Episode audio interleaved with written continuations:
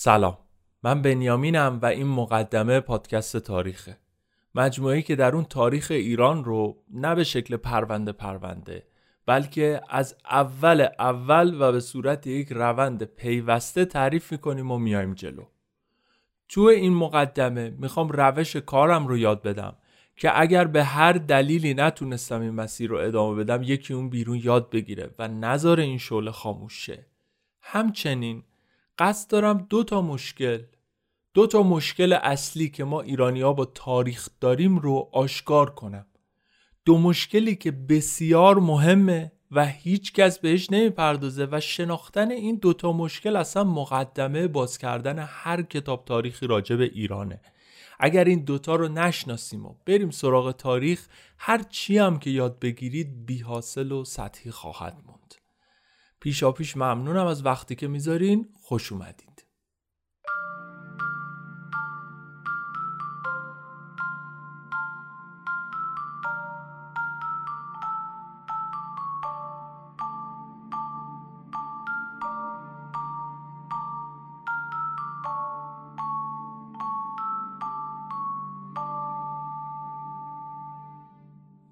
قضیه برمیگرده به زمان کرونا.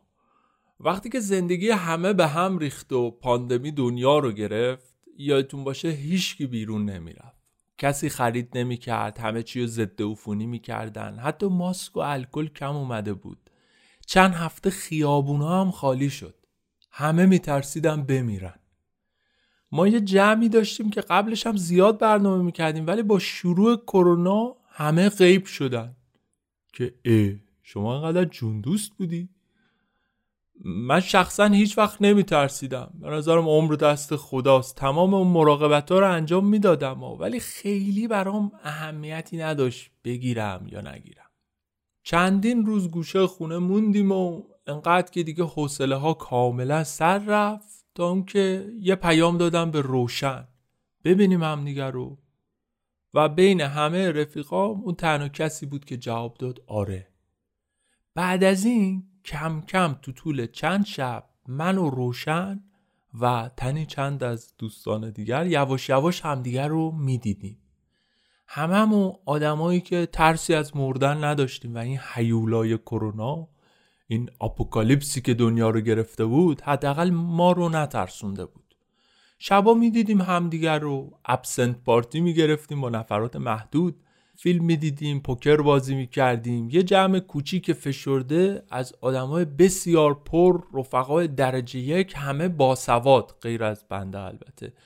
هر کدوم تو یه چیزی متخصص و صاحب نظر و کجا جمع می شدیم خونه روشن. توی یکی از این شبا که ما سه چهار نفر دور هم دیگه جمع شدیم سر میز پوکر قشن وسط بازی من داشتم ماجرای سعدی رو که چجوری توسط رومی ها اسیر شده بود تعریف می‌کردم. که روشن برگشت گفت بنیامین تو چرا همینو نمی کنی پادکست؟ همینو که به ما میگی رو به بقیه هم بگو. منم اینجوری بودم که بد فکری هم نیستا. زمان آزاد که فراوان بود تمام روزا بیکار نه کاری نه درسی. زندگیمون فرو پاشیده بود. دیگه نشستم پای خوندن کتاب و مقاله و تبدیل کردنش به دست نویس یعنی جرقه اولیه پادکست رو اصلا من نزدم. روشن زد. قبلش هم زیاد کتاب میخوندم. تاریخ هم خونده بودم. ولی تحقیق به این معنی که حرفی بزنی که سند براش بشه ارائه داد این فرق می‌کنه.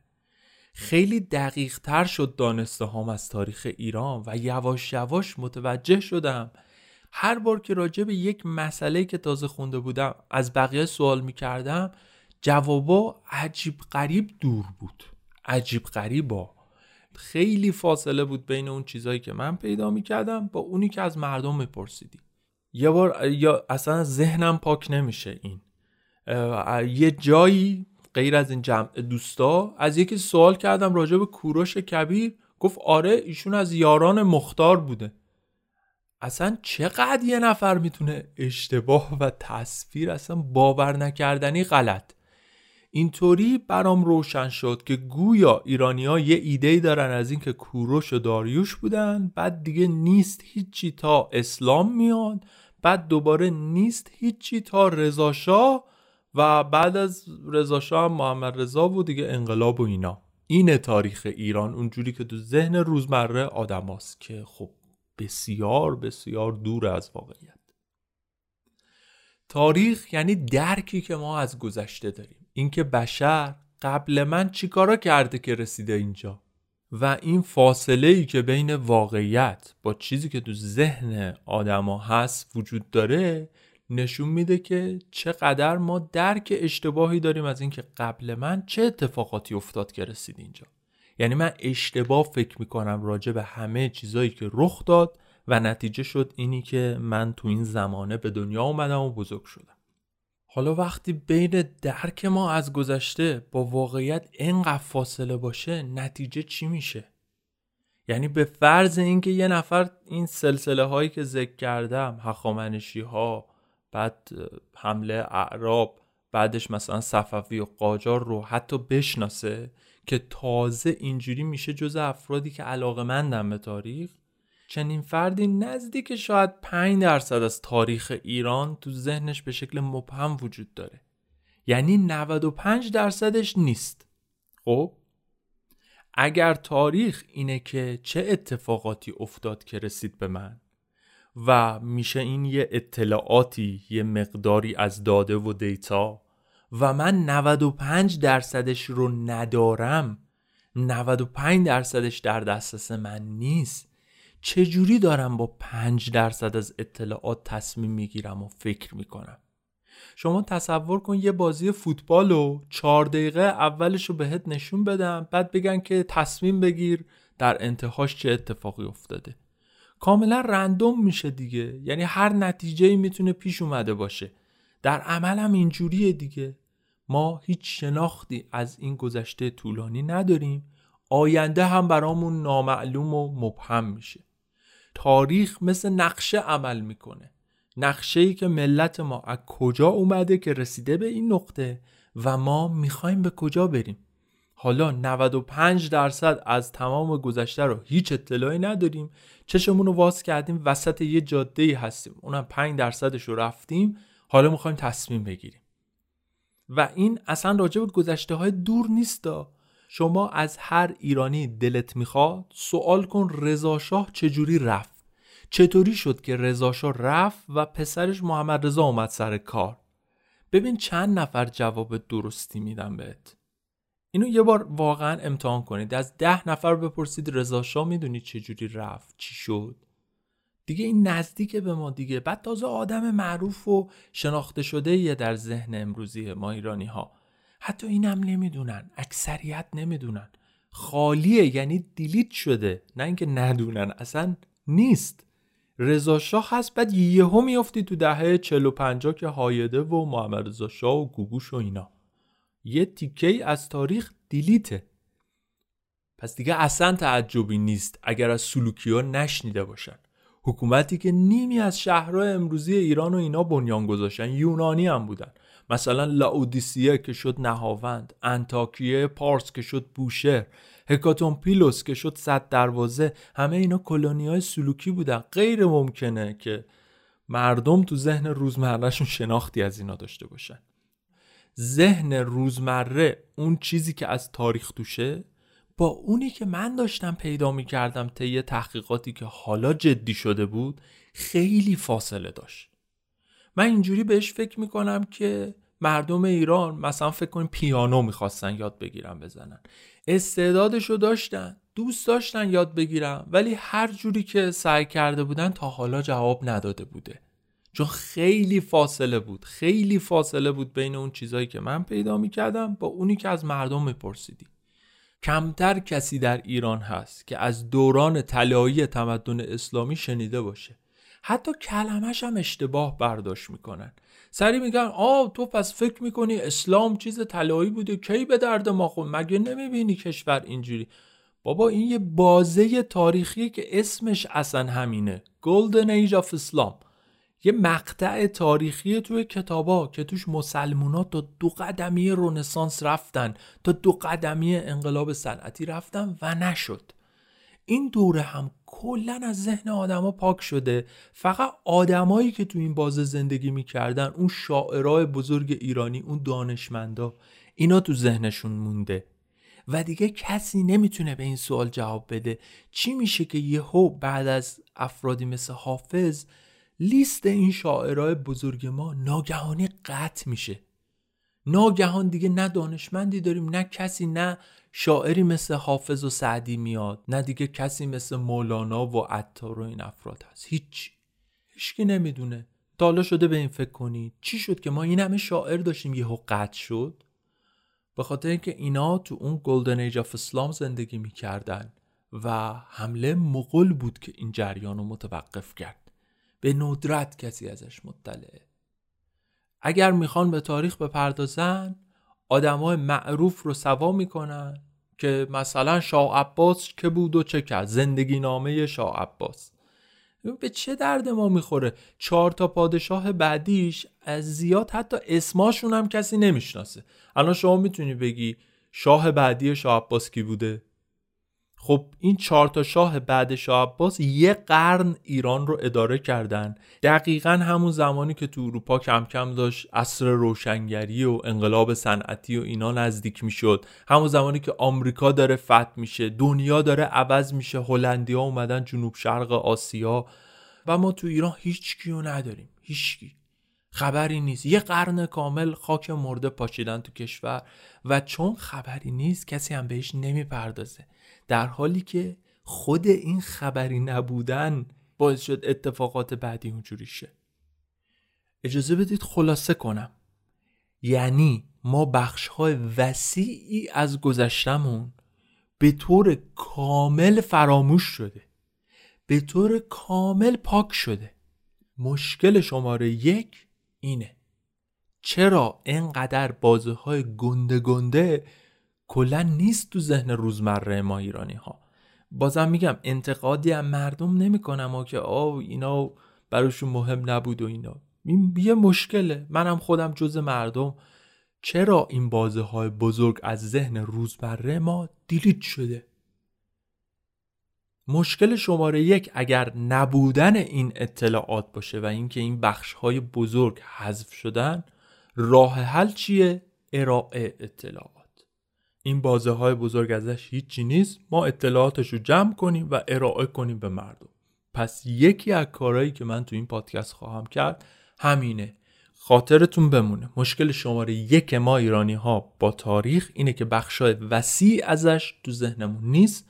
راه حل مشکل شماره یک ارائه اطلاعات. برای ارائه اطلاعات وضعیت الان با همین سی چل سال پیش خیلی عوض شده. یکی از تاریخ نگاره معروفی که ما تو ایران داریم دکتر زرین کوبه. شما اگر کتاب ایشون رو واکنی اطلاع دقیقی از این نداره که آریایی ها از کجا اومدن. ما ولی الان پژوهش های ژنتیکی دکتر ریشو داریم که سال 2018 چاپ شده هستن. خیلی دقیق و آزمایشگاهی تونسته مسیر مهاجرت اقوام رو از رو پژوهش ژنتیکی پیدا کنه که برخلاف تمام داستانهای قدیمی تر آریان ها از خراسان به ایران نیومدن بلکه ساکن شمال قفقاز بودن. این اطلاعات رو حتی دکتر زرینکوب بزرگ نداشت. موقعی که فوت کرد اصلا همچین پژوهشی انجام نشده بود و ما داریم. از بین کتابایی که ترجمه میشن به فارسی بخش کوچیکیشون شامل این پژوهش های جدیده. پس من اگر برم سراغ کتابایی که انگلیسی هستن اگر از مقاله های روز استفاده بکنم می‌تونم اطلاعات خیلی بیشتری رو بهتون ارائه کنم که اون تاریکی ها رو حتی دقیق تر حتی شفافتر پوشش بده و براتون روشن بکنه. ما همین سی سال پیش دسترسی به اینترنت و سایت موزه ها و اینا نداشتیم. الان من تو خونم نشستم میرم تو سایت موزه ها لوهای میان رودانی رو ترجمه های انگلیسی و فرانسویشون هست بر میدارم و می‌تونم برگردونم به پارسی. بعد استناد کنم رو لوحی که همین سی سال پیش دانشمنده و دانشگاهی های ما نمی‌تونستن این کارو بکنن. مشکل شماره یک ما نه تنها قابل حله بلکه خیلی خیلی منابع بهتری ما داریم که صرفا به خاطر پیشرفت تکنولوژی و الان دست من از دکتر زرینکوب باستره باور نکردنیه. دست من بازتره برای پژوهش کردم من کتابای بهتری و راحت تر می‌تونم داشته باشم. منابع گسترده تری می‌تونم داشته باشم. پس مشکل شماره یک ما از همیشه حل شدنی تره. این از این. اما مشکل شماره دو. دیگه به این آسونی ها نیست. این چیزیه که من حتی صحبت کردن راجبش رو میترسم. صحبت نمیشه کرد راجبش. پیش از اون که مشکل شماره دو رو بگم ازتون می‌خوام که یک نفس عمیق بکشید و فرض کنید که وقتی من این مشکل رو تعریف کنم ما توی یه کافه نشستیم. منم روبروتون نشستم. نشستم سمت چپ شما. قهوه هم جلومونه. و دارم حالت درد و دل این مشکل شماره دو رو براتون تعریف می‌کنم. تو هم با من مخالفی ولی به عنوان دوست من خواهش می‌کنم که تا تهش رو بشنو. پیشا پیش میگم امیدوارم منجر به اختلاف و ناراحتی و اینا نشه. فکر کن ما توی کافه نشستیم منم بغلتم و دارم این درد و دل اینو برات تعریف کنم مشکل شماره دو. با همون پنج درصد تاریخی که تو ذهن مردمه. اینم نمادینه واقعا آزمایش که نکردیم. فکر کن 95 درصد دیلیت شده که ما با ارائه اطلاعات می‌تونستیم حل کنیم. 5 درصد هست ولی این 5 درصد خودش مشکله. خودش مشکله. چرا مشکله؟ چون دو تا ایراد داره. اولا همش داستانه. به این معنی که تو قالب قصه در ذهن مردمه. اطلاعات تاریخی نیست قصه تاریخیه و این خیلی فرق داره. دوما بدون استثنا همه قصه هایی که تو این پنج درصد شناخته شده در قالب تراژدی نبرد خیر و شره. خب؟ پنج درصد از تاریخ رو دارم میگم که تو ذهن مردم هست. مثلا دوره کی؟ رضا مثال بزنم. از یه ایرانی متوسط الحال در زندگی روزمرهش سوال کنید شما می‌تونید تاریخ رضا شاه بگی. ایشون برات میگه که رضا شاه اومد راه آهن کشید دانشگاه تهران رو ساخت آدم قلدر و مقتدری بود به زور کشور رو برد جلو. اوکی. ولی این همونجوری که دارم میگم تو اون بسته‌بندی داستان قصه تاریخی اطلاعات تاریخی نیست. چرا؟ چون از همین آدم سوال بکن شما می‌تونی بگی که کی راه آهن رو کشید؟ کیا توش دستن در کار بودن؟ میگی دانشگاه تهران رو رضا ساخت. خودش تنهایی رفت بیل و کلنگ برد. یا یه کسایی بودن که داشتن این پروژه رو طراحی می‌کردن میبردن جلو. از اونا چیزی شنیدی؟ از اون آدما که باعث شدن این توسعه اتفاق بیفته. از اون آدما که احتمالا آدمای مهمی هن توی تاریخ ما. شما از اونا چیزی می‌شناسی؟ نه. برای اون که تو ذهن روزمره ما تاریخ رضاشاه اطلاعات تاریخی نیست. داستان رضاشاهه. و تو داستان شما تمرکزتون بر کاراکتر اصلیه. دیگه افرادی که رفتن برای تحقیق خارج که دانشگاه چجوری بسازیم سیلابس دروس چجوری باشه حتی معماری ساختمون ها چجوری باشه. بسیار هم آدم های جالبی هن. امیدوارم تو اینترنت سرچ بکنید راجع به این چند نفر. اسمشون رو نمیگم که برید جستجو بکنید. بسیار آدم های جالبی هن و اصلا شناختن ایناست که می‌تونه خیلی به ما کمک کنه که داستان رضاشاه تبدیل شه به تاریخ رضاشاه. ولی همچین چیزی وجود نداره.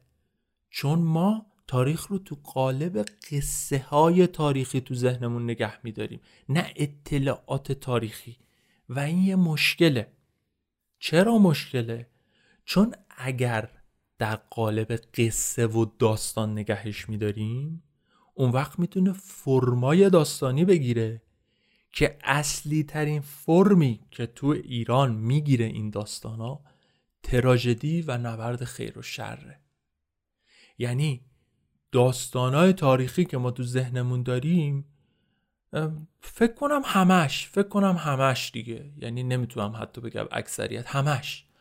تو قالب تراژدی از یه جنگ بین قهرمان و ضد قهرمان ها که توش یه قربانی وجود داره که مردمن.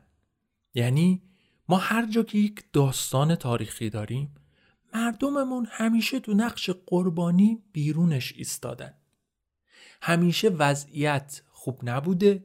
یک آدمی مثل قهرمان اومده شرایط رو خوب کنه که توسط یک ضد قهرمان که معمولا یا بیگانه است یا وابسته به بیگانه است سرنگون میشه. برگردیم به همین داستان رضاشاه که فرق داره با خود اون آدمی که حاکم ایران بود و خود اطلاعات تاریخی. من الان با اون کاری ندارم. دارم راجع به این قصه میگم که تو اون 5 درصد اطلاعات دانسته ماست. من راجع به این داستانه دارم صحبت می‌کنم. این قصه اینجوریه که رضا شاه در نقش قهرمان این همه کار داشت می‌کرد این همه زحمت داشت می‌کشید. ایران زمانش خیلی خوب شد بعد از اون که دوره ای از افولو داشت. ولی انگلیس و شوروی در نقش شرورها اومدن و تمام اون دستاوردا هوا شد. تا این وسط کی قربانیشه؟ مردم. امیدوارم بتونم نکته صحبتم رو بهتون منتقل کنم. فکر کنید تو اون کافه نشستیم داریم قهوه می‌خوریم. شما هم داری فعلا گوش می‌کنی حرف منو. یا من میگم 5 درصد اطلاعات تو ذهنمون هست ولی این 5 درصد تو قالب اطلاعات تاریخی نیست بلکه تو قالب داستان تاریخیه. و این داستان فرمهایی می‌گیره از جمله تراژدی. این فرمول سه رو تو بسیاری از این بخشای تاریخ که ما تو ذهنمون داریم شما پیدا می‌کنی که اصلا شناخته شده است تو داستان نویسی اکت اول زمینه اکت دوم جدال اکت سوم نتیجه.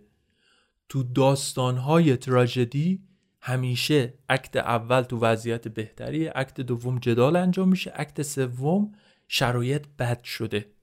قهرمان اومده و داشت یه کارایی می‌کرد جدالی رخ داد قهرمان شکست خورد بختش برگشت و این وسط یه عده قربانی شدن. گاهی خود قهرمانه ولی اکثرا شخص دیگریه که این کاراکتر همیشه متعلق میشه به مردم.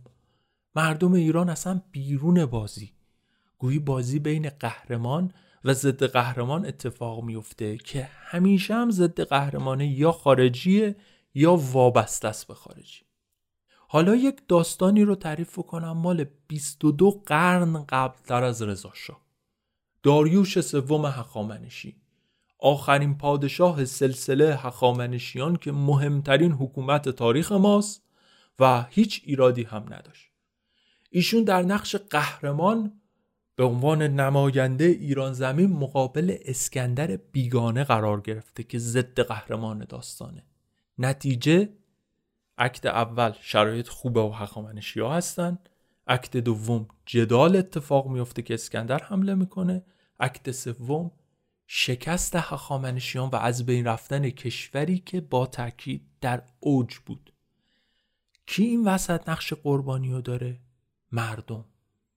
مردمی که اصلا انگار تو بازی نیستن. انگار صحنه تاریخ ما مردم توش به عنوان تماشاچی حضور دارن. یه سری شاه و فرمانده نظامی و اینا با یه سری شاعر و این چیزا جدای از جامعه روبروی ما دارن نمایش اجرا می‌کنن. این مشکلیه که من دارم که ما داریم گویی یک قصه و داستان می‌بینیم و این قصه رو میشه مثل هر قصه دستکاری کرد. اطلاعات خالص تاریخی نیستن. اگر از مردم سوال کنید که آیا خبر دارین که کلا بین این ده ها شهری که ایران داشت فقط سه تا شهر مقاومت کردن؟ یکی شهر میلتوس که اصلا یونانی بود یکی بندر سیدون و نهایتا شهر غزه. فقط همین ستا مقاومت کردن و بقیه شهرها از جمله پرسپولیس که پایتخت کشور بود از جمله اکباتان بدون مقاومت تسلیم شدن و حتی دو تا شهر بسیار اصلی منفیس یا بابل برای ورود اسکندر جشن گرفتن. همونجور که از کوروش پذیرایی شد در بابل از اسکندر هم پذیرایی شد. شما آیا اینو می‌دونی؟ نه.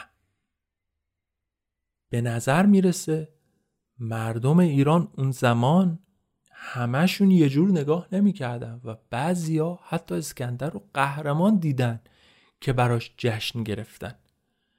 جز آریو برزن و جز اون سه تا شهر هیچ نیروی دیگه تلاش بر مقاومت نکرد. و آیا خبر دارید که حاکم پرسپولیس خودش اسکندر رو راه داد به شهر؟ و آیا خبر دارید که همون اسکندری که تخت جمشید رو به آتیش کشید آرامگاه کوروش رو بازسازی کرده؟ پس ظاهرا ما با یک چیز پیچیده تر روبرو هستیم و نوعی از فرایند خلاصه سازی و ساده سازی بین اطلاعات تا قصه تاریخی رخ میده. یک چیزی که وسیع و پیچیده است تبدیل میشه به یک قالب ساده شده ای از قهرمان ضد قهرمان و مردمی که به طرز عجیبی هیچ وقت تو بازی نیستن و همیشه هم قربانی هن تو این تراژدی قربانی های خارج از بازی قدرت. مهم نیست که درباره حمله اسکندر حرف بزنید درباره رضاشاه درباره سقوط ساسانیان درباره هخامنشی ها یا درباره هر دوره تاریخی دیگه ای که فکر کنید. اصلا سلسله صفوی. همیشه ما با همین قالب روبرو میشیم که مردم خارج از قضیه قهرمان و ضد قهرمانی که واسه بیگانه است جنگ می‌کنن و قهرمان شکست می‌خوره. این مشکل دومه. گرچه پاره های از واقعیت در این داستان های تاریخی هست اما شبیه نقاشی برداشتی از واقعیت نه خود واقعیت. تو این فرمول ساده شده دیگه جایی برای این نیست که اطلاعات دقیق ارائه بدی. بگی آقا به گزارش دو تا تاریخ نگار باستانی که خودشون قرنها قبل زندگی می‌کردن پلوتارک و دیودور سیسیلی قبل جنگ با اسکندر جلسه میشه بین شاه و general ها ژنرال ها همه یه سری آدم چاپلوس بین همه اونا یک نفر مزدور یونانی به شاه هشدار میده که استراتژی شما برای جنگ اشتباهه و این منجر میشه به شکست خوردن سپاه هخامنشی. و پادشاه داد همین یک نفر رو اعدام کنن. چنین اطلاعاتی رو نمیشه تو قصه ارائه داد. چون تو فرمول تراژدی قهرمان نمی‌تونه بد باشه باید خوب باشه. نمی‌تونه ترسیده باشه از میدان جنگ فرار کنه. نمی‌تونه اشتباه کرده باشه.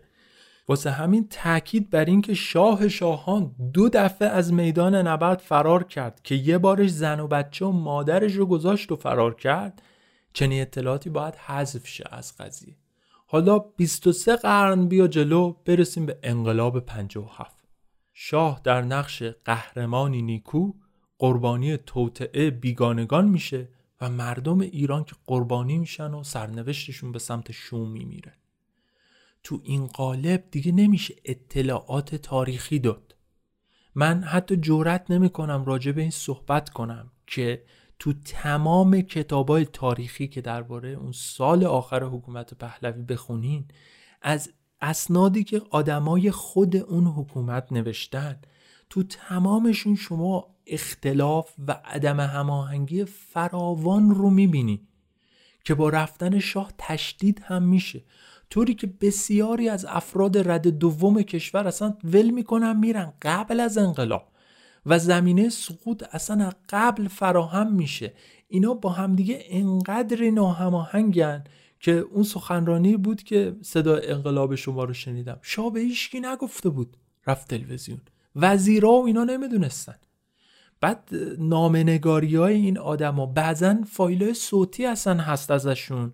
بعضا مصاحبه های تصویری ازشون هست. شما می‌بینی هر کی داره ساز خودشو می‌زنه. یعنی این حکومت از چندین ماه قبل اصلا تمام شده بود. فرو پاشیده بود به خاطر ناهماهنگی به خاطر اینکه هیچ ساختار منسجم و یک بارچه ای نداشت. ولی اینو نمیشه توی اون قالب قصه ای ارائه داد. توی اون قالب ما یک قهرمانی داریم که هیچ ایرادی نداشته و فقط گویی این قهرمانه. یعنی اون ده ها و صدها مدیر درجه دو و سه اصلا انگاه حضور ندارن تو بازی تأثیری نداشتن. یک نفر قهرمان بوده که کل کشور رو گویی این یک نفر نشسته از اتاق فرمان داره کنترل می‌کنه و ضد قهرمان که وابسته است به بیگانه بدون هیچ علل زمینه ای میاد و کی این وسط دوباره قربانی میشه؟ همونی که زمان هخامنشی هم قربانی شد. بیگانه دوباره در نقش ضد قهرمان. کارتر و انگلیسی خارجیا اینا بودن که باعث شدن شاه بره. تو چنین قصه ای شما دیگه فرصتی نداری راجع به مسئله پیچیده نفت در اون پنج سال ده سال گذشتش صحبت کنی. اون قصه خیلی ساده شده است و من نمیگم اطلاعات تاریخی توش نیستا. یک رنگی از واقعیت درش هست. ولی به شدت ساده شده. قهرمان شده تقریبا یه نفر. همیشه یه نفر کما بیش. ضد قهرمانی داریم که همیشه یا بیگانه است و وابسته به بیگانه و مردم هم هیچ وقت تو بازی نیستن. این داستان واقعیت نداره. واقعیت و اون اطلاعات تاریخی پیچیده تره علتهای متعددی داره و شاید اونی نباشه که ما لزوما خوشمون بیاد. من وقتی که این کتابا رو می‌خونم خیلی چیزا برمیخورم که اصلا خوشم نمیاد ازش. ولی تو اون قالب داستانی یکی از اهداف هم اینه که مخاطب سرگرم شه. حتی اون تراژدیه یک نقش کوچکی از سرگرمی داره. پس باید مخاطب به نوعی خوشش بیاد. شما اون چیزایی که مخاطب رو ناراحت کنه باید قیچی کنی. باید حذف کنی و نگی که یه ایرادایی هم بالاخره یه اشکالایی هم شاید بوده دیگه که یه اتفاقی افتاده. امیدوارم که مثالهای بدی نزده باشم. چون این درباره بقیه بخشا هم هست. مثلا راجع به سلسله تاهریان هم اگر رجوع کنی با همین برخورد می‌کنی. راجع به اشکانی ها هم همین هست. من احتمالا مثال بحث برانگیزی زدم. ولی امیدوارم الان که فرزن تو اون کافه بغل هم نشستیم و من آخرای این قهومه تونسته باشم این مشکل دوم رو بهتون منتقل کنم که ما اطلاعات تاریخی نداریم که پیچیده است و فاکتورهای متعددی توش دخیله. ما تصویر ساده شده ای به صورت یک قصه تاریخی داریم که اونم اکثرا در قالب تراژدی و نبرد خیر و شره. راجع به کدوم بخش اون 5 درصد از تاریخی که تو ذهن روزمره مردم هست؟ 95 درصد هم که اصلا مفقود بود گفتیم راه حلش ارائه اطلاعاته. ولی این دومی چی؟ دومی رو چی کار میشه کرد؟ چه راه حلی داره اینکه ما داستان تاریخی رو بتونیم تبدیل کنیم به اطلاعات تاریخی؟ نمی‌دونم. شما هم به این فکر کنید که ما چطوری می‌تونیم از دست قصه تاریخی خلاص شیم برسیم به اطلاعات تاریخی. چطوری می‌تونیم این کارو کنیم؟ من هنوزم دارم بهش فکر می‌کنم ولی الان نظرم اینه که ما باید اول نقش های سگانه رو از بین ببریم. آدما رو خاکستری در نظر بگیریم بدونیم که نکات مثبت و منفی تو همشون هست. ما نقشی نداریم و همچنین تاریخ رو از قالب داستانی خارج کنیم. قرار نیست یک قصه ای باشه که از یک جایی شروع شه به یک نتیجه اخلاقی برسه. ممکنه هیچ نتیجه نداشته باشه. مثلا شما تاریخ سلوکوس دوم رو که تعریف کنین آدم یه روز از روی اسب با زره افتاد مرد. وسط داستان قیچی شد همه چی به خاطر اینکه طرف به همه مسخرگی از رو اسب افتاده و مرده. تو عالم واقعی ما روند داستانی سیر دراماتیک که نداریم. تو تاریخ هم باید نداشته باشیم. تاریخ رو باید از قالب داستانی خارج کنیم. اصلا اونی که از قبل باش بزرگ شدیم. خود منم مثل شما دیگه. یعنی فکر نکن اینو برای شما دارم میگم. نه منم با همین قصه ها بزرگ شدم. منم همینا رو شنیدم دیگه مثل شما. پذیرفتن این که این قصه ها رو من باید بذارم کنار قالب داستانی رو بشکنم و بعدش با یه چیزای خاکستری روبرو میشم که بیشترش شاید اصلا خوشم نیاد. شاید اصلا معنی نداشته باشه. هیچ سیر دراماتیکی توش نباشه. رندوم یه اتفاقی بیفته. یه روزی در اوج قدرت خارزمشاهی ها یهو مغلا حمله می‌کنن همه چی از بین میره. هیچ معنی هم نداره. میلیون میلیون هم آدم کشته میشه. ما باید بپذیریم که اطلاعات تاریخی اینجوری اینه که هست. همچنین اینو قبول کنیم که افراد بزرگ ما در عین دستاوردهاشون گاهی اشتباهات هم داشتن و خاکستری لازم نیست اگه دوستشون داریم حتما چشممون رو روی اشتباهاتشون هم ببندیم. من می‌تونم این آدم رو دوست داشته باشم ولی اشتباه کرده باشه. شاید پدر و مادر ما که دیگه آقا بیشتر از کسی دوستش داریم لازم نیستش برای پرداختن به اشتباهشون محبتمون رو از بین ببریم. و یا چون بهشون علاقه داریم چشمون رو رو هر اشتباهی که کردم ببندیم. من می‌دونم و خودم هم خیلی ها رو دوست دارم. خیلی از آدم ها رو دوست دارم که اگه واقعا بشینم براتون تعریف کنم شاید تعجب کنید که تویی که نظرت اینه اصلا چرا داری این حرفا رو می‌زنی. ولی اینو یاد گرفتم از رو کاری که کلنجار زدن با کتاب بود که باید باید باید یه جایی قبول کنم. که افرادی که دوستشونم داریم ممکنه خطا کرده باشن ممکنه خطاهای اشتباه و عجیب غریب بزرگ کرده باشن که کشور رو به فنا داده. ولی اینه که هست معنی توش نیست خاکستری واقعیت.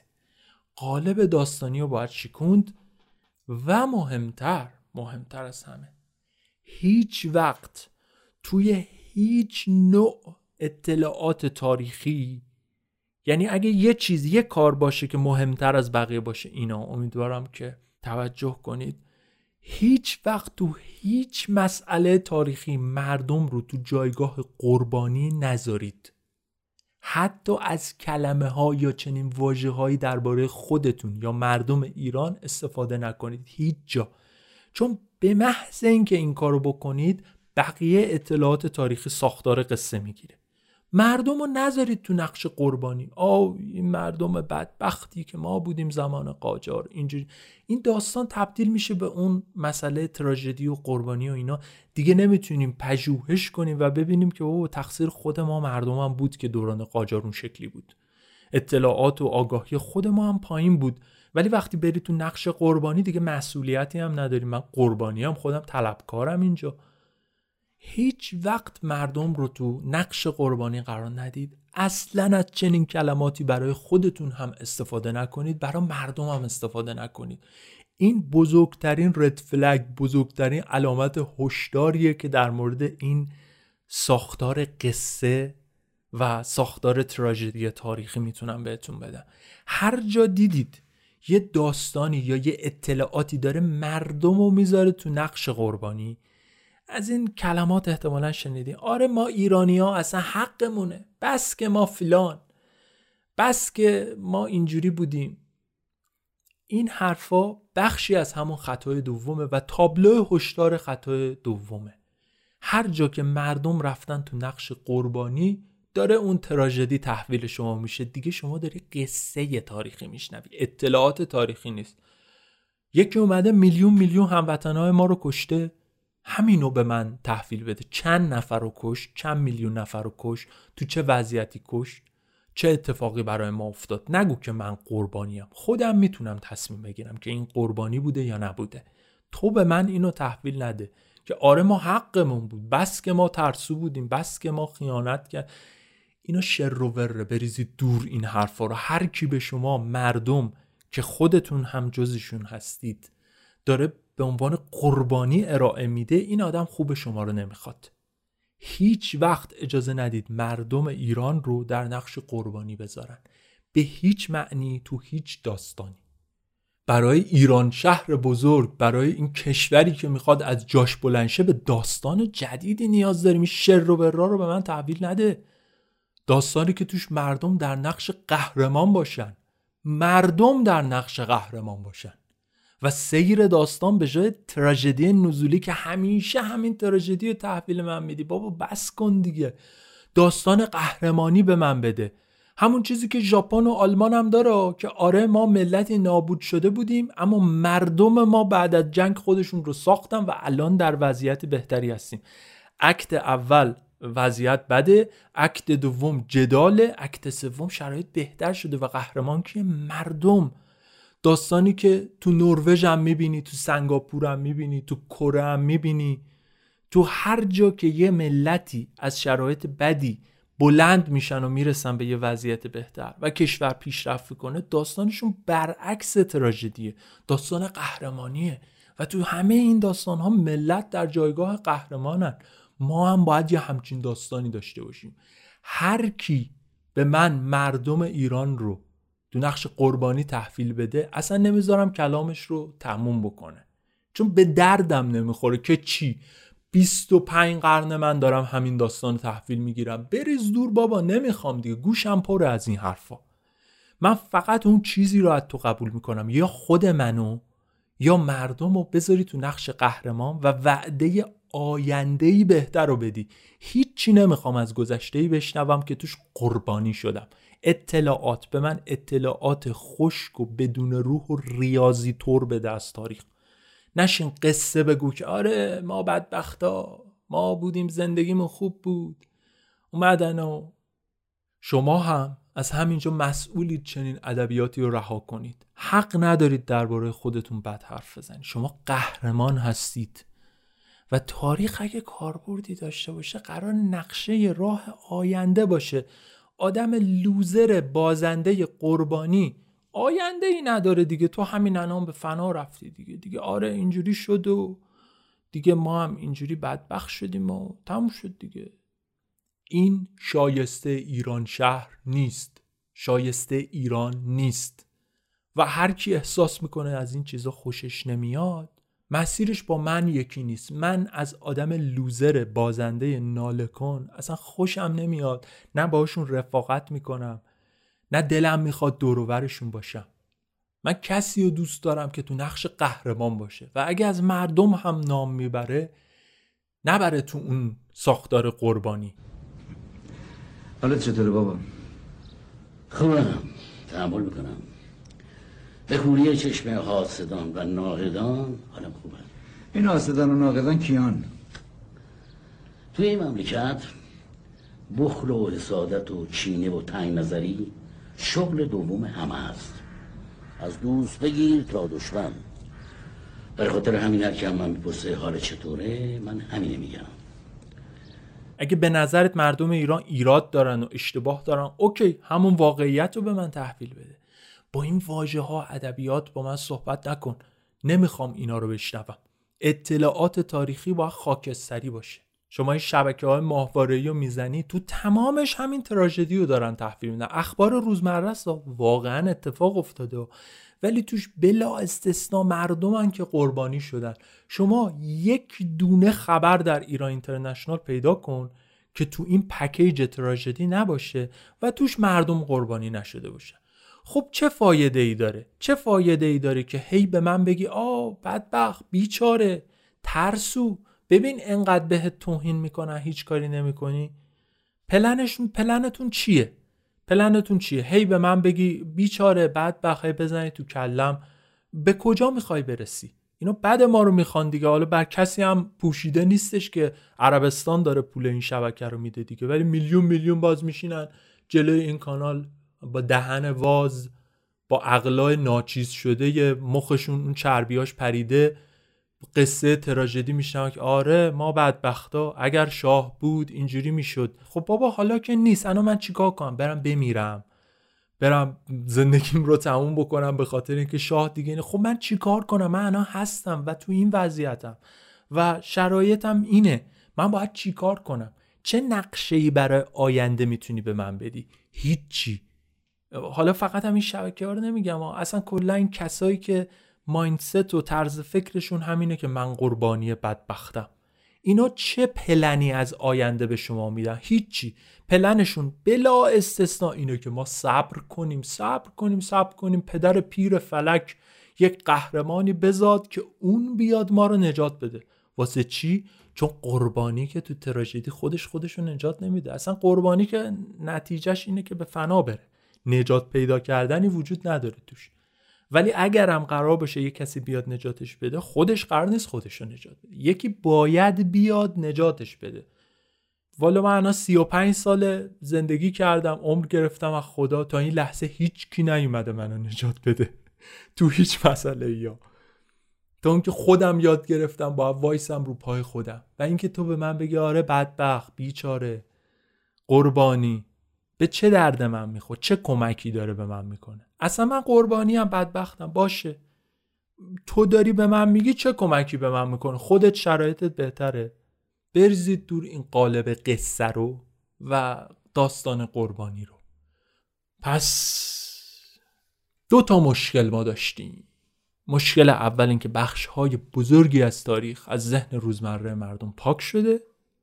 راه حلش ارائه اطلاعات بود.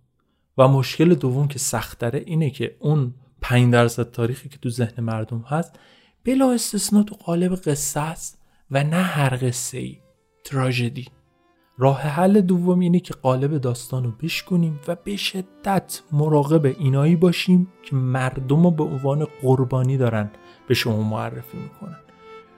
حالا بریم به این بپردازیم که من اصلا چجوری پادکستم رو تولید می‌کنم و چجوری می‌خوام تاریخ ایران رو براتون روایت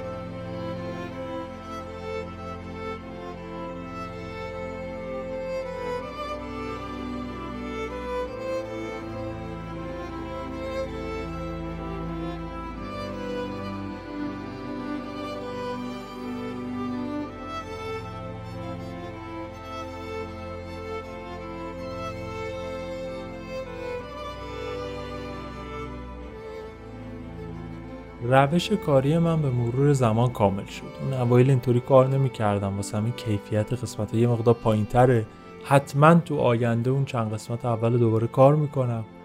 ولی در حال حاضر روشم اینجوریه که یه بازه 20 ساله مشخص دارم که این معلومه. از این تاریخ تا این تاریخ رو می‌خوام تعریف کنم. چرا سرعت رو 20 سال 20 سال نگه میدارم؟ برای اینکه حس گذر زمان برای مخاطب یکسان باقی بمونه. حس کنه که چقدر طول کشید که یک اتفاقاتی بیفته. علاوه بر این 20 سال یک زمانیه که تو حافظه و خاطره یه آدم جا میشه و اگه از شما بپرسم 20 سال پیش چی شده احتمالا می‌تونی تعریف کنی. این قسمت ها هم شبیه همین. وقتی که این 20 سال رو سوا کردم تو لایه اول من و اولین چیزی که میرم سراغش بخونم کتاب های باستانی هستند بدون واسطه لیست محدودی وجود داره از نویسنده های باستانی که اون زمان زندگی می‌کردن از هرودوت و توکودیدس و گزنفون شروع میشه می‌رسه به دیودور سیسیلی، آریان، جوستین، کوینتوس کورتیوس، پلوتارک و یک گروه کمتر شناخته شده که مطلب نوشتن. این افراد بیشتر کتاباشون به فارسی ترجمه نشده و من از نسخه های انگلیسیش استفاده می‌کنم. علاوه بر این یه سری پاره نوشته های باستانی هم پیدا می‌کنید که فرزن کسی بوده کتاب تاریخی نوشته خود کتاب از بین رفته بعدا یه کسی در کتاب ریاضیاتش اومده دو تا پاراگراف از صحبت های اون کتاب آورده این باقی مونده اینجور پاره نوشته ها یکم کار کردن باهاشون سختره. من فقط وقتی تو کتاب دیگه اشاره بهشون رو پیدا کنم می‌تونم برم سراغ اون fragment سواش کنم. خیلی هاشون رو فلیکس جیکوبی جمع کرده. بسیار کار عظیمی انجام داده. اصلا باورم نمیشه واقعا. این فلیکس جیکوبی خیلی ساله مرده. فکر کنم 1950 اینا مرده. ولی خب یه کتاب مفصلی ازش مونده. تنها مشکل اینه که کتاب آلمانیه. هر بار که لازم میشه برم سراغ fragment هایی که فلیکس جیکوبی جمع کرده عزا می‌گیرم دیگه. این آلمانی و ما چجوری ترجمه کنیم؟ باید انتخاب کنم. بدم به مترجم که بکنه انگلیسی و من اون انگلیسی رو استفاده کنم. مترجم هم خودش آلمانی زبانه یعنی که تبدیل می‌کنه. به هر حال لایه اول من کتاب های باستانی هن. اینا رو میرم می‌خونم. ولی نه همش رو ها فکر نکنید نشسته بنیامین کل کتاب خونده.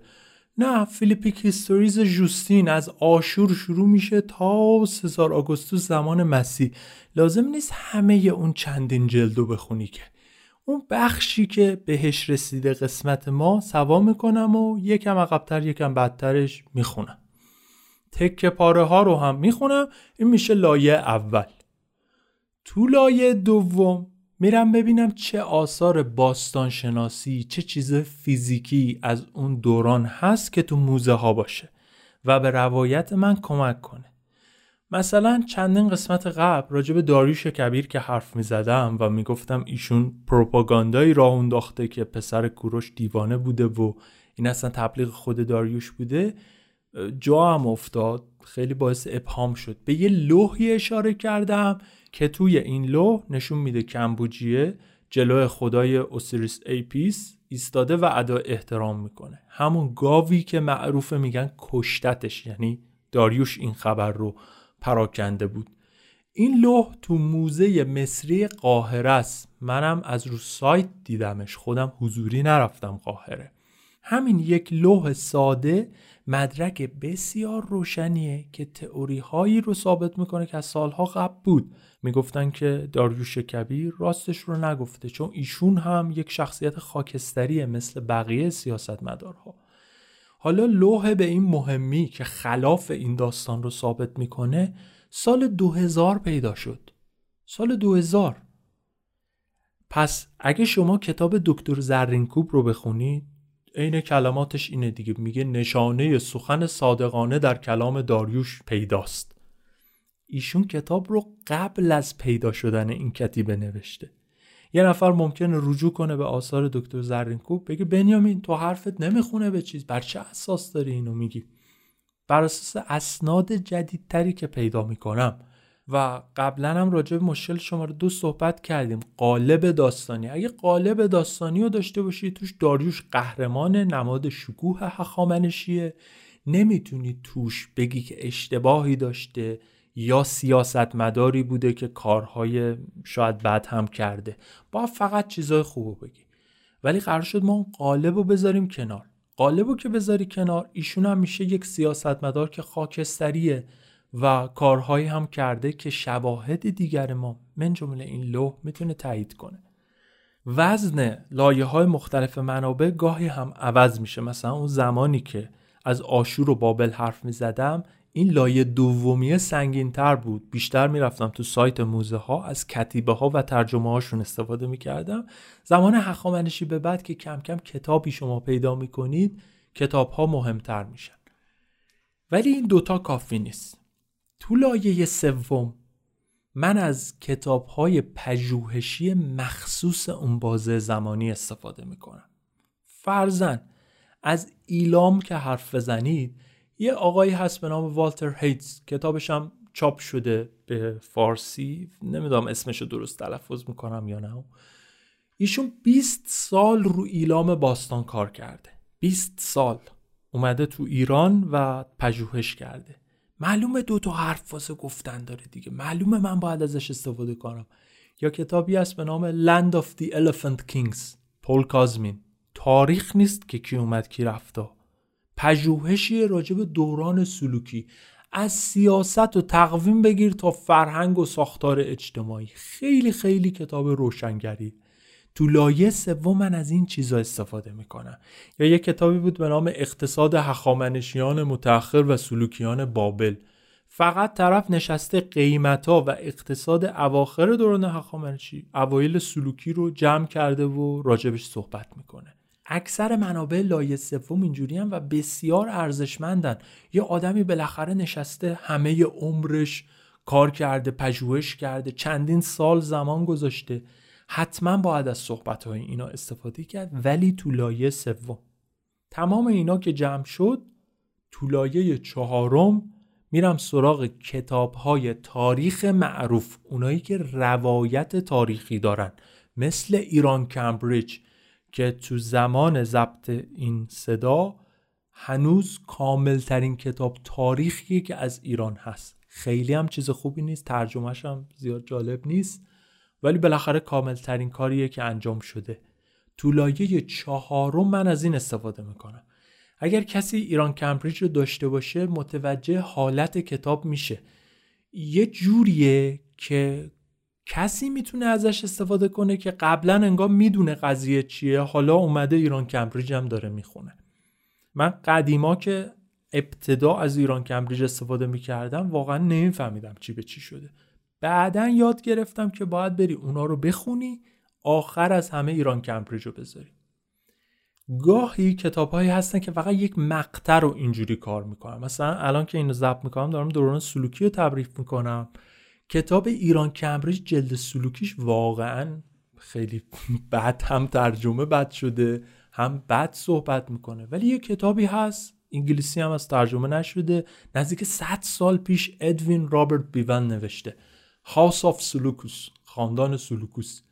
این کتاب هم روایی هم بسیار بسیار اسناد خفنی رو اتکا کرده بهشون تمام این کتاب باستانی ها و مثل روایت تعریف می‌کنه که چی بود و چی شد. خلایی که ایران کمبریج اینجا نمی‌تونه پر بکنه رو اون پر می‌کنه. تو لایه بعدی از مقاله ها استفاده می‌کنم. مقاله های دانشگاهی. چیزی که کمترم میرن سراغش خیلی هم جالبه خیلی می‌تونه تصویر ما رو کامل کنه.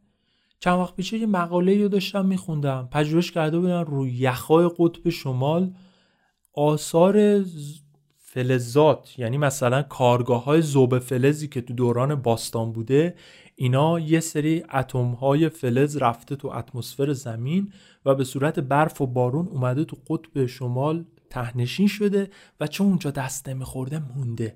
واسه همه حفاری که می‌کنن تو لایه ها انگار شما می‌تونید گذشته رو پیدا کنی که کی جمعیت رفته بالا کی زوب فلز بیشتر شده کی کمتر شده. به طرز شدیدی می‌بینید طی دوران هلنی و جمهوری روم زوب فلز میره بالا بعد دوران امپراتوری روم و دوران ساسانی ما و اینا که خیلی هم میگن دوران باشکوه اینا این اتم های فلزی که می‌بینید به شدت میاد پایین. یعنی علا رقم اون شکوه استبدادی که روم باستان و دوران ساسانی داشت تجارت و اقتصاد ضعیف شده بوده نسبت به دوره های هلنی. و اینو چطوری می‌تونی پیدا بکنی جای دیگه؟ یه مقاله رفتن روی یخ قطب شمال تحقیق کردن. منم تو یکی از این کتابا که میخوندم اتفاقی بهش برخوردم رفتم خود مقاله رو خوندم. مثلا قسمت 32 از خشونت صحبت کردم یه مقاله هست از خانم اریکا بلیپترو درباره شکنجه و کشتن تو دوره آشوری. من از این مقاله استفاده کردم. این پنجتا میشن تیکه های پازل من. پنجتا منبع که لایه های روی هم دیگه. اول منابع باستانی معاصر بعد اسناد فیزیکی بعد کتاب های پژوهشی تو لایه چهارم کتابایی که روایی باشن تو لایه پنجم مقاله ها حالا اینجا تصویر هنوز کامل نیست. شما باید یه چیزی رو در نظر بگیرید. فکر کنید اینا پنج تا تیکه پازلن که وسطشون یه دونه پازلی خالیه و همیشه باید خالی بودن این پازله رو در نظر بگیری. هیچ راهی وجود نداره که ما تمام آنچه بوده رو بفهمیم. ارشک پارتی وقتی با فرمانده هاش می‌خواست برنامه بریزه که ما چجوری حمله کنیم شهر هکاتومپیلوس سلوکی رو بگیریم صد دروازه رو بالاخره صحبت کردن با هم دیگه یه پلنایی داشتن بعضی ها نظرشون مخالف بوده چه صحبت های رد و بدل شده که ما نمی‌دونیم. جز اون قطعه شیشم پازله که همیشه از دسترس ما خارجه. فقط آگاهی ازش کمک می‌کنه که ما بدونیم که آقا یک جایی هست که سوراخ ها پات نره تو این چاله. اما روی کرده نهایی. روی کرده نهایی من اینه که فکر می‌کنم تمدن بشر از همون اولش از اون دورانی که از آفریقا زد بیرون تو تماس و تعامل با هم بوده. ولو کند ولو آهسته. اختراعات منتشر می شده فرهنگ فکرا اینا پخش می شده تاثیر می بدون در نظر گرفتن اتفاقاتی که تو جهان پیرامون میافتاد تصویر ما از گذشته واقعی نیست. فرزن وقتی که تو روایت روزمره ما ایرانی ها به داریوش هخامنشی فکر می‌کنیم یک شاه میاد تو ذهنمون یک شاه مدل قدیمی. هیچ جوره شما نمی‌تونید داریوش هخامنشی رو بیارید تو ذهنتون. بعد به این فکر کنید که ایشون مطلع بوده از اینکه سیستمی به نام جمهوری یا دموکراسی وجود داره و انتخاب کرده که اینا رو بذاره کنار و بره سراغ سیستم پادشاهی. اصلا نمیشه به این فکر کرد. حالا هرودوت تو تاریخ خودش شرح مفصلی داره از جلسه ای که داریوش داشت با فرماندهان ارشدش که ما چه سیستمی رو انتخاب بکنیم. توش اوتانس یکی از فرمانده ها پیشنهاد میده که ما نظام دموکراسی بیاریم. یکی دیگه از فرمانده ها میگه که نه ما یه سیستم اولیگارشی بیاریم و داریوش و چند نفر دیگه میگن که نه ما این مدل حکومتی سلطنت رو بهتره که نگه داریم. این اطلاعات اصلا با اون تصویر روزمره نمی‌خونه که این آدم با اینکه اونقدر قدیم بوده خبر داشته. یه چیزی وجود داره به نام دموکراسی یه چیزی هست به نام جمهوری. ما که زوم کنیم و بیایم از عقب نگاه کنیم می‌بینیم که ای جمهوری روم معاصر دوران داریوش کبیر تشکیل شده. قبل از اینکه جمهوری روم تشکیل بشه فینقی ها سیستم اولیگارشی داشتن که یه دار دسته ای از اشراف مثل انگلیس مثلا 300 400 سال پیش یه دار دسته ای از اشراف باشن به شاه مشاوره بدن. اینو ایرانی ها میشناختن. همینطور دموکراسی یه چیزی بود تو یونان اینا برخورد کرده بودن خبر داشتن. اینو فقط وقتی می‌تونیم متوجه شیم که یه ذره بیایم عقب و دورور رو هم نگاه کنیم. بدون بررسی جهان اطراف واسه ما مفهوم نیست که چجوری یهوی اتفاقایی میفته هر کتاب تاریخ ایرانی یا الان برید نگاه کنین تعریف می‌کنه تعریف می‌کنه یهو می‌رسه اسکندر از آسمون میفته پایین و شروع می‌کنه کشور رو ترکوندن ولی اگه جهان اطراف رو از دهه های قبلش بررسی کرده باشید پیدا می‌کنید که 371 پیش از میلاد چهار دهه قبل از اون جنگی که بین آخرین شاه هخامنشی و اسکندر شد یه جنگی شده تو یونان بین شهر تب و اسپارت که اون زمان قدرت نظامی مسلط بود. تو این جنگ تبی ها پیروز شدن که چیز عجیبی بود. چرا؟ چون اومدن یه استراتژی تازه‌ای برای چیدمان نیروهاشون تو میدان استفاده کردن. چل سال قبل از قضیه. یک تحول استراتژیک کوچیک. ولی این تو یونان کامل پذیرفته شد تغییر کرد سیستم یونانی ها و بعدا اسکندر علیه ایرانی ها هم تلاش می‌کرد از این روش استفاده کنه. حالا بیاید جلوتر فیلیپ پدر اسکندر. زیر دست کیا آموزش دیده؟ همین ژنراله تبی که این اختراع کردن بعدا که برمیگرده مقدونیه 26 سال قبل از اون جنگی که بین شاه ایران و اسکندر شه یه سری نیزه های بلند 6 متری می‌سازه. فالانکس رو به وجود میاره که یه اختراع جدید بود. بازم تو ایران update ی اتفاق نیفتاده و ایرانیا بی توجه ولی اونجا داشت تغییراتی رخ می‌داد. رکاب اسب هست این اختراع بابای اسکندره. پاشونو بکنن تو رکاب و بهتر و مسلطتر سواری کنن. این هم باز قبل از اون جنگ رخ داده ولی تو روایت هایی که ما تو کتاب فعلی تاریخمون داریم هیچ کدوم از اینا نیست. چون فقط focus روی ایرانه نه و وقتی هم فوکوس رو اینجاست یهو می‌بینید که آره اسکندر اومد و ما شکست خوردیم دیگه. ما چرا شکست خوردیم؟ ما که همه چیمون خوب بود. ما که هیچ مشکل و ایرادی نداشتیم. بله. پس حتما تراژدی رخ داده. قهرمان ما در برابر این ضد قهرمان بیگانه به ناحق شکست خود و مردم قربانی شدن. این باید گذاشت کنار. ما باید تصویر وسیع رو ببینیم و کمک می‌کنه تاریخ خودمونم بهتر ببینیم. تمام اینا منجر میشه به چیزی که معروف به رئال هیستوری. تاریخ واقع بینانه تاریخ واقع گرایانه من خیلی نمی‌تونم ادعا کنم که بهش کامل رسیدم. ولی سعیم در این راستاست. باز با فوتبال قیاس کنم چون مثال بهتری ندارم. فکر کنید که تیم ما توی یه بازی باخته. الان بعدش نشستیم داریم بررسی می‌کنیم. دو تا ایراد پیدا کردیم. شما اگه بیای اینا رو مطرح کنی واقع بینانه کمک می‌کنه که تو آینده اینو برطرف بکنی. معنیش این نیست که تیمتو دوست نداری. اتفاقا به عکس. تویی که تیمتو دوست داری. اونایی که میگن نه اینا همش جفنگه. ما اگر رفته بودیم تو زمین امداد الهی به ما کمک می‌کرد. اگر یه ذره غیرت داشتن این کلمات مبهم. یه عده دیگه هم البته از اون ور بوم افتادن و نشستن فقط ایراد بگیرن فقط اشکالا رو در بیارن. اینجوری هم نیست. ما رئال هیستوری نیاز داریم تا اونجا که بشه. سخن رو تمام کنم. بنده از تاریخ متنفرم. اصلا و ابدا دوستش ندارم.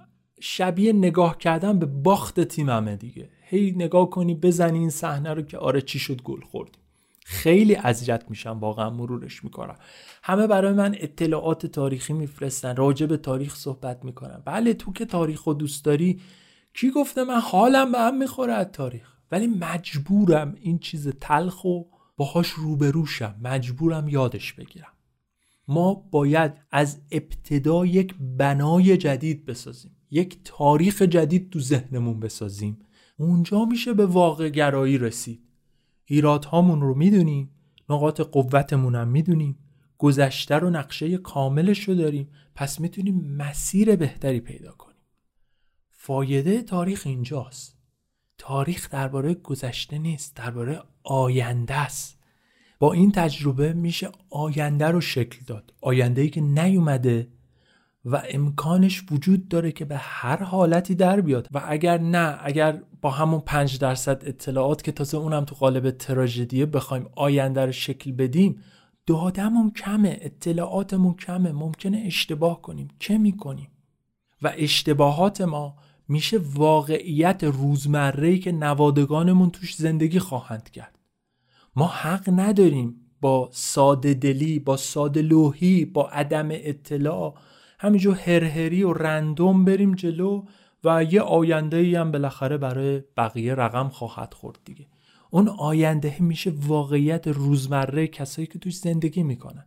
همین الان شرایطی که ما داریم نتیجه کارایی که گذشتگان کردن دیگه. آیا شایسته است که ما همین رو تحویل بقیه بدیم؟ ما فقط یک حلقه هستیم. در زنجیر طولانی که از صدها نسل قبل اومده و حالا رسیده به ما. باید تجربه نیاکانمون رو به یاد بیاریم. باید از اون دانش استفاده کنیم تا شرایط آینده عوض شه. اینجا یه باقی بوده. الان ویرانه است. این واقعیته. چه بپذیری چه بشینی ناله کنی همینه که هست. من فکر می‌کنم با ساختن اون بنای تاریخ تو ذهنمون پتانسیل این وجود داره که بتونیم این باغ رو آباد کنیم. طوری که نوه هامون دیگه سختی های ما رو نکشن. دیگران نکشتند و هیچی ندادن به ما. ما بکاریم و دیگران بخورند و این هیچ اجباری هم توش نیست. انتخابه. دلیل و فلسفه هم نداره. ممنونم از وقتی که گذاشتید.